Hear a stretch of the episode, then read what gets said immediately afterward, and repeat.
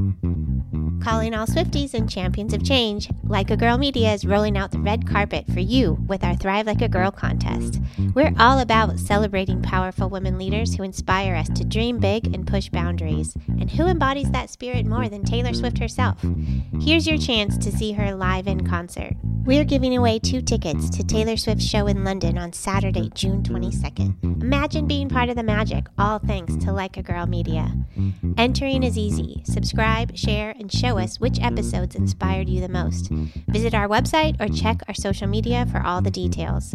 Don't just dream it, be it. Thrive like a girl and make this summer unforgettable.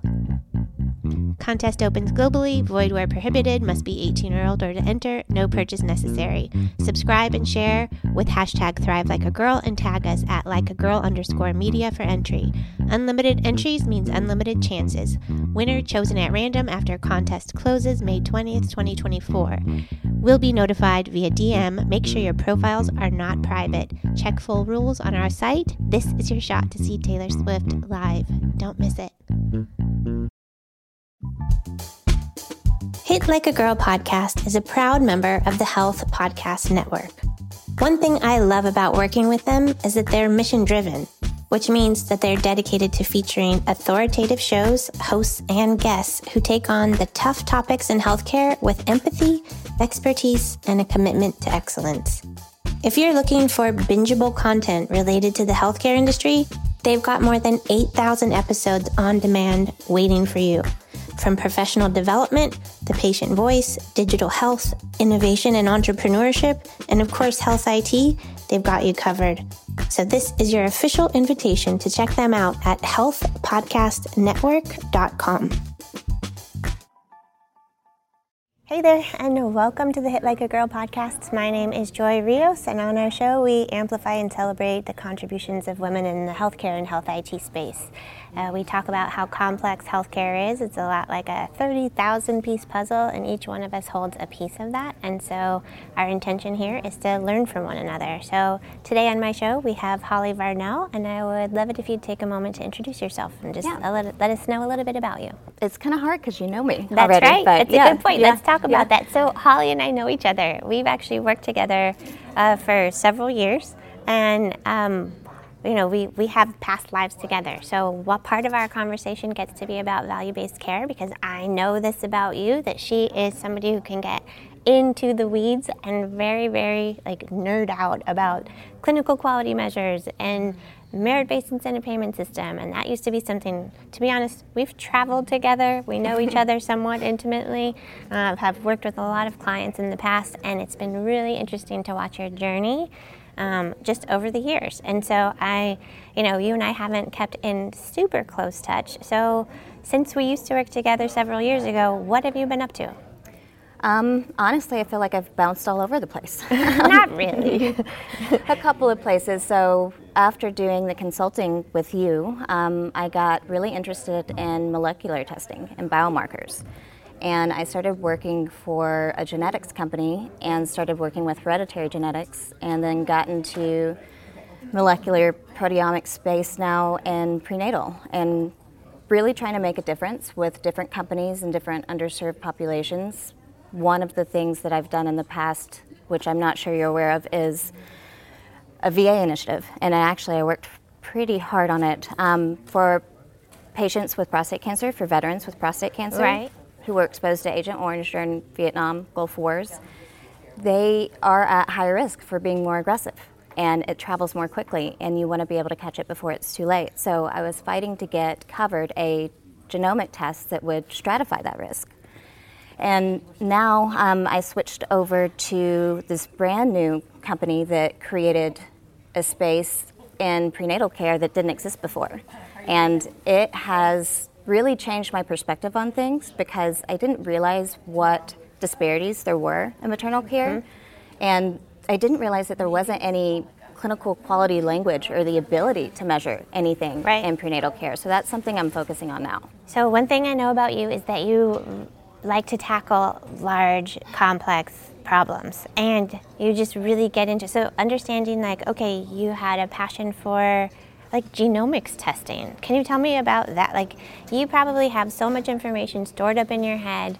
that it might be difficult to like get it out. But can you give me the basics of what you know? What what would a layperson need to know about genomics testing and the support you were doing in the VA? If we can take that for for Yeah, just a, I can just you know two in two minutes.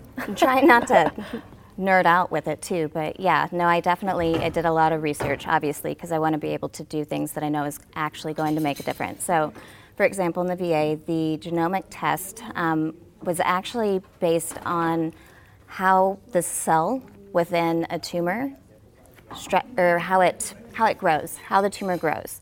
So as the cell proliferates or multiplies it grows and we would have a molecular test that could tell you how quickly that was happening. So Okay. it could tell you the aggressiveness by telling you how quickly the cells were regenerating itself. And so the idea being, okay, we're going to try to get ahead of that, right, and test people as soon as possible to prevent the cancer from, you know, getting spreading and being in its worst. Yeah, and especially state. in the VA because in the VA there tends to be a lot less attention and a little bit of lack of care and lack of access in some cases. So knowing that you can really set aside a population that you really need to focus on Okay. and pay more attention to them. And so now you're in the maternal state, uh, in the maternal like area, and the thing is, there's a ton of terrible statistics about maternal mortality, infant mortality, and when we look at like how the U.S. is performing, you know, for women as far as their health outcomes when it comes to maternal care, we have a lot of work to do. Oh yeah. Yeah, and and and there's there's a number of reasons for that. You know, like whether preg- pregnant women have not been able to be part of clinical trials just by law, um, and there's been a lot of prevention and really just like lack of focus on some of you know measuring what matters. And I think that what you're trying to touch on is. uh, If I'm familiar with what you're getting into, and this is an area that we Yeah. share in common, is an understanding of clinical quality measures in particular. So, kind of giving a um, an overview for lay people, as uh, people that are not as familiar, and we have gotten into the trenches of this with value-based care, Yes. is that there is a menu of clinical quality measures that administrators, clinicians, doctors around the country can focus on, and they're essentially going to uh, report that to the government. And those are created with evidence. They have to have clinical rele- like relevance, like why are we measuring this, and you know a lot of technical um, input that Yeah. goes into in the generation and creation of clinical quality measures. I don't want to put words in your mouth. However, I might try. Is that from what I understand of what you're doing is we have not measured ma- any uh, meaningful aspects around maternal care, and you are trying to create that. Is that Correct. a fair and, statement? And around infant care. So Okay. The newborn. So, can we talk about what goes into the creation? Because it's a technical process. It's not something that, you know, you just like happens overnight. A lot goes into it. So, what's your thought process behind creating a clinical quality measure around maternal care? So, one, I want to touch on the, the disparities part and the health equity part because you mentioned that before, and that's really kind of gets into the weeds of why I'm doing it. So, kind of help Sure. to understand the madness of it. So, right now the focus is on preterm birth. Um, we have more than 10% of all births are preterm births. And right now, on guidelines, we only have the ability to screen about 17% of mothers. So there's 80% of mothers that are out there that aren't being screened that are having preterm birth unexpectedly. What would Um, we be screening for? So screening for any pregnancy complication, Okay. screening for you know different clinical factors that can lead to pregnancy complications, or if you're diagnosed with a complication, um, following up with care, Okay. change in clinical care Okay. management. Okay. Um, but one of the things that I realized that was kind of shocking to me, because I'm pretty new to the prenatal space, I've consulted in, yeah, as you know, a lot of different specialties, um, but prenatal I wasn't as familiar with. And I learned that there, so there are guidelines that don't have very specific things for very specific individuals. And for example, African American women, we know that they're one and a half times more likely to have a preterm birth. Yeah. For American Indian, Native Alaskan, they're one and a quarter times, I believe, more likely to have a preterm birth. So these are the people that are in the population that we're not screening. And going to the newborn and the infant too, because I'll get into that because we're going into newborn measures as well and starting to scratch the surface with that. Um, the leading cause of a black newborn is preterm birth in the US. And Okay. globally, preterm birth is the leading cause for all children under the age of five. So, I mean, it makes a dramatic impact. So, to start to identify some of these underserved populations and be able to truly provide something that would change medical management, I began to create um, first clinical quality measures that measured providers, hospitals, employers, payers across the board on um, whether or not they're doing a risk assessment early and, Okay. and for these this specific population, and whether or not they're actually making a change in medical management if if So- they do that. So right now, from what I understand, the clini- the clinical quality measures that are relevant to moms have to do with postpartum care, and it's basically after. Obviously, the, the baby has been born. So, the idea being of like, hey, we need to put our eyes on something a lot sooner, correct? Yes, and make it um, more feasible, more reproducible, more functional for it to actually work. So a lot of the measures, or there's not, there's one or two measures out there, and almost all of them are structural, or they don't really try to identify other factors. So with these clinical quality measures, I'm risk stratifying them out into different clinical factors, including social determinants of health, because you can code that in clinical quality language um, socioeconomic status, by payer, by provider type. So I mean, it just it kind of it gets crazy to actually think about what we're getting. So not only are we holding people accountable for doing these measures Yeah. with those outcomes, at the same time we're gathering so much information that can lead to other you know preventions for pretty much any pregnancy complication. So, I really love cool. I love nerding out with you because you're the, one of the only people that I can talk to about the types of measures and really like know Yeah. what we're talking about. And like, okay, so there's structural measures, there's process measures, there's outcome measures, and there's patient-reported outcome measures. Are the measures and think about that? Like structure would be like what pieces are in place, right, to capture some information. Process is a little bit more related to workflow. And when you think of outcomes, that's like the golden ticket, right? Like we Yeah. want to have better outcomes. So are the quality measures that you are looking to, you know, create, would they be outcome or patient reported outcome So measures? it, it'd be a mix of both because you have to ease into things certain ways, but definitely the whole point is change in medical management to Okay. change what's happening.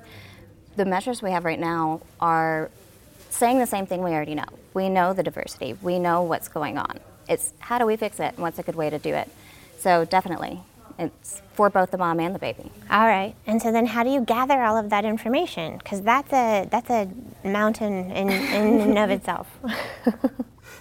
Um, so that's technical Okay. and, and difficult. So you find any pregnancy related condition for high risk, and it could be non pregnancy related too, but you find these value sets, and they can be procedure codes, they can be diagnoses, but they can also be things that are interoperable. So, since there's never been any clinical quality language um, for maternal care, it's not interoperable. So, systems can't, hospital, hospital systems, EHRs, they can't talk to each other.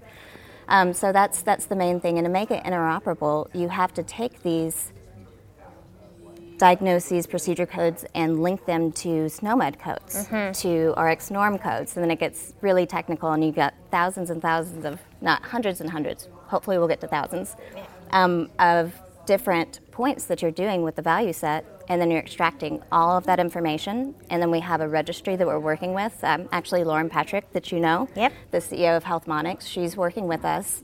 Um, and she is able to pull in all that data, and we've mapped out, or they will map out where the outcomes are and get that, but we'll also have all of the other stuff. Yeah, I mean, so that's a really sophisticated technology that she's got. It's been really uh, powerful in helping people understand their data and to try to get the best performance out of it, which ends up working towards education, training, you know, workflow changes. Like you just think you're looking at like a bunch of numbers, but they are very, very meaningful behind them. And so you have a. I, are you interested in telling us about your initiative that you are uh, working on? I, th- I feel like it's a big yeah. deal. Well, it has become a big deal. Um, a lot quicker than what I thought it was going to, definitely. But You're like, I had an idea. Yeah. And then turns yeah, out. I had an idea. Yeah. yeah, it was. It turns out everybody wants, you know, Yeah. to support this, which is really phenomenal. So I call it Dream Big maternal care. It's driving equity for all moms and babies by improving gaps in maternal care. Okay. And it really does focus on health equity as well as holding people's feet to the fire on these clinical quality measures and on really starting to make a change. So, can you share more about like what would be your vision if you if we're dreaming big? Like, what where do we? What would be the ultimate goal as far as well? Not even uh the ultimate, even a milestone, because even when you get to it, it's just going to be the beginning of the next mountain. I'm sure. Right. well, I mean, the ultimate is kind of mind blowing, honestly, to me. But if you think about it, we can have all this data. We're going to know all of these preventions. We're going to know all of these pregnancy complication risks. And we're going to be able to provide medical management because we're measuring outcomes at the same time. So we're building evidence for what we need to change while we're finding what needs changed Okay. clinically Okay. and in other socioeconomic factors. Um, so we have all of this information, and now we have it in this clinical quality language, so it starts to go back and forth between electronic health record systems. So imagine, let's say, if a clinical decision tool popped up in front of a provider and said, You need to do this for this patient because she's at high risk for this. One of the things could be an appointment request could automatically go out securely through their portal, through an electronic health record portal, to a patient's phone.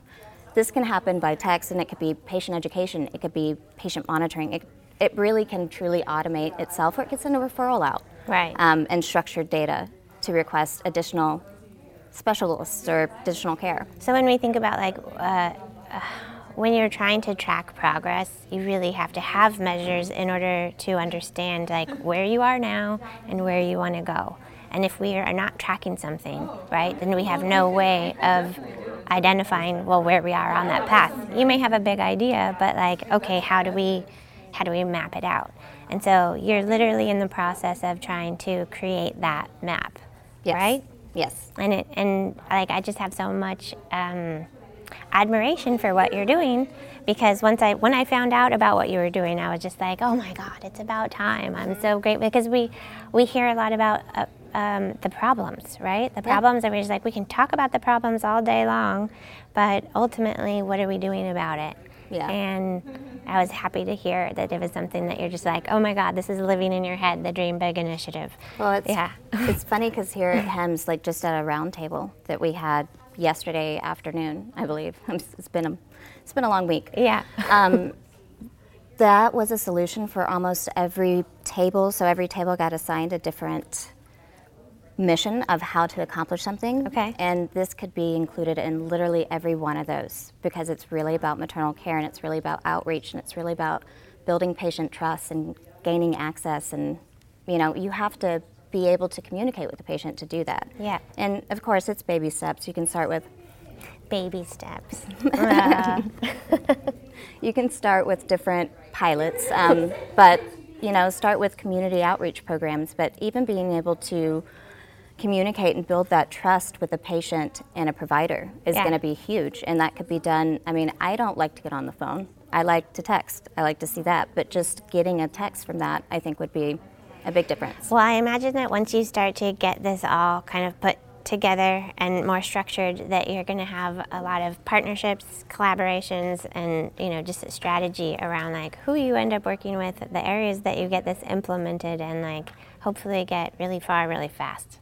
So this is where it, it really blows up because I did not realize how quickly this thing would grow and how big this thing could get. But I heard at one of the um, sessions this week that engagement is science. You have to have a strategic engagement relies on, uh, okay, I'm saying it wrong, but It's okay.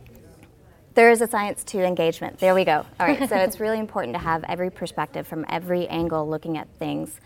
Um, and we, we have that. So we've got members from the National Institutes of Health, we've got members from the National Quality Forum, we have the National Committee Quality Assurance. We have the people that can make a difference, and we have it from every single patient, provider, hospital administrator perspective to make sure it's actually going to function. So we're still building advocacy internationally mm-hmm. at this point, which is just blows my mind because this just started. I mean, I feel like it's been a year, but I only started it, Sarah, in October, so I know it's not. Yeah. you know, it, it just feels like it really blew up really quick. So a lot of great partnerships.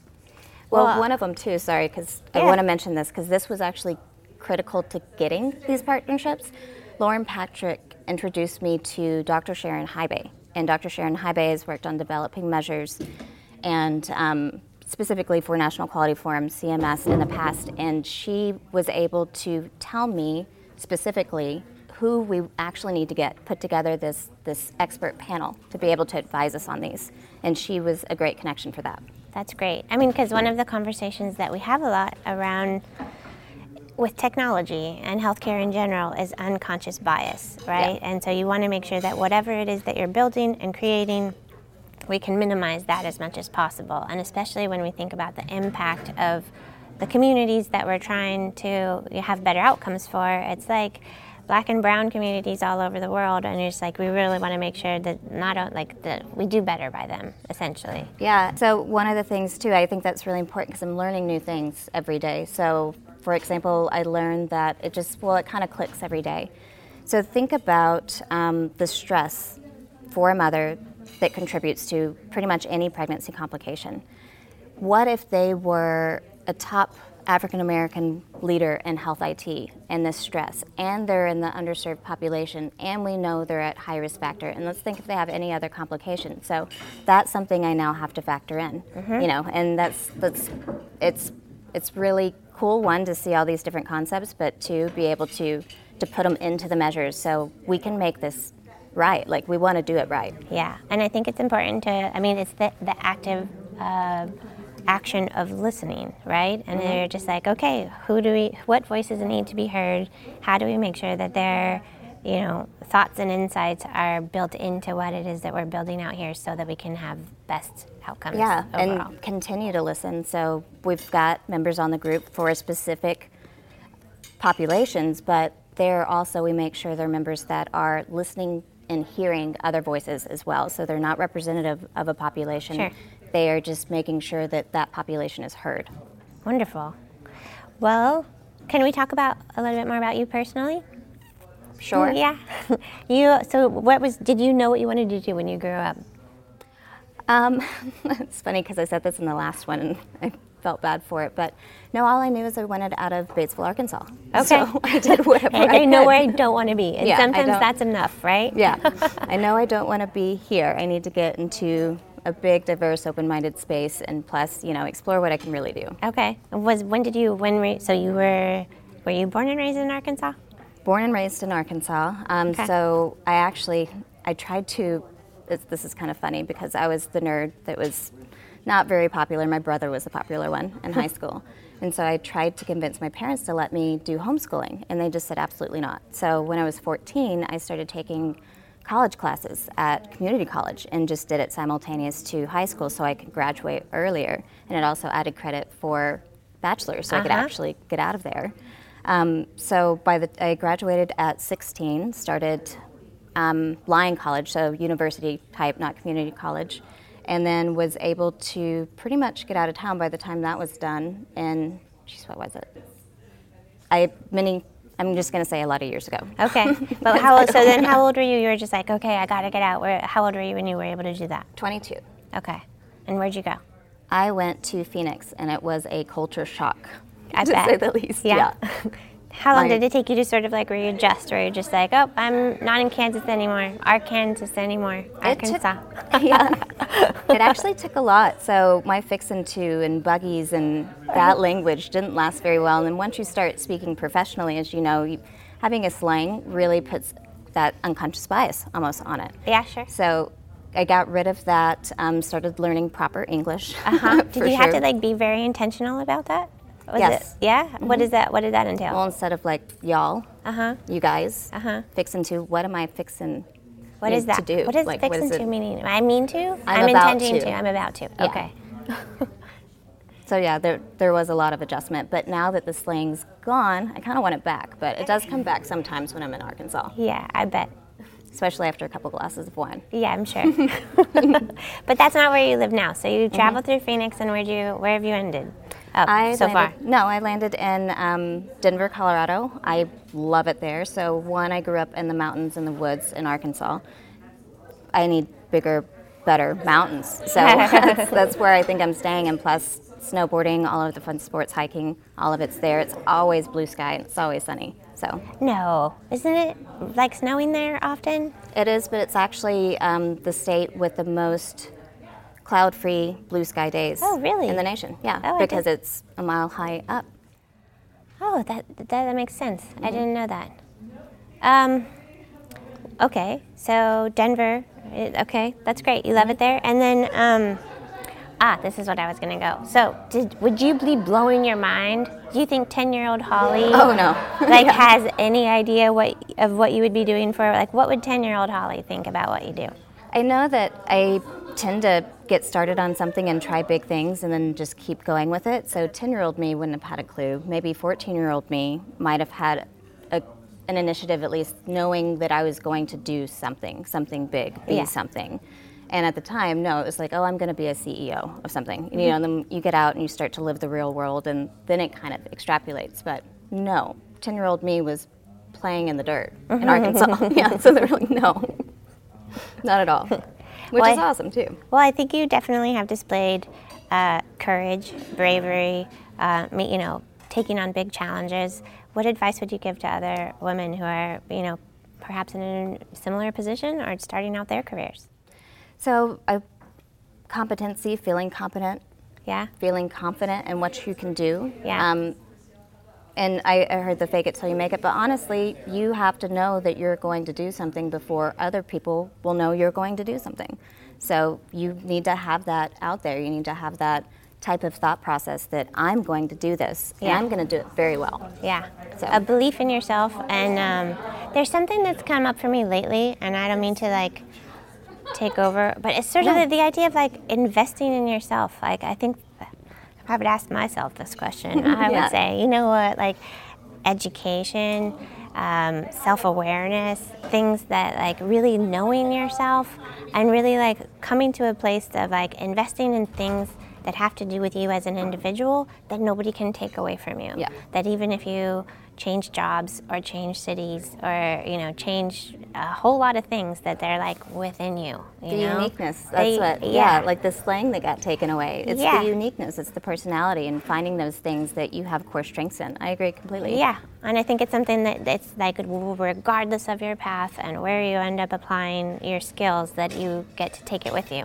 Yeah. right Absolutely. yeah And it's always yours, and you can always come back and remember that you have those things. Exactly. Well, I am wishing you so much luck on your journey. You are about to climb a big mountain. You have, and so uh, I want to find ways that we can like yeah. support you and make sure that you have like the the community and expertise to help you on your way because I really believe in what you're doing.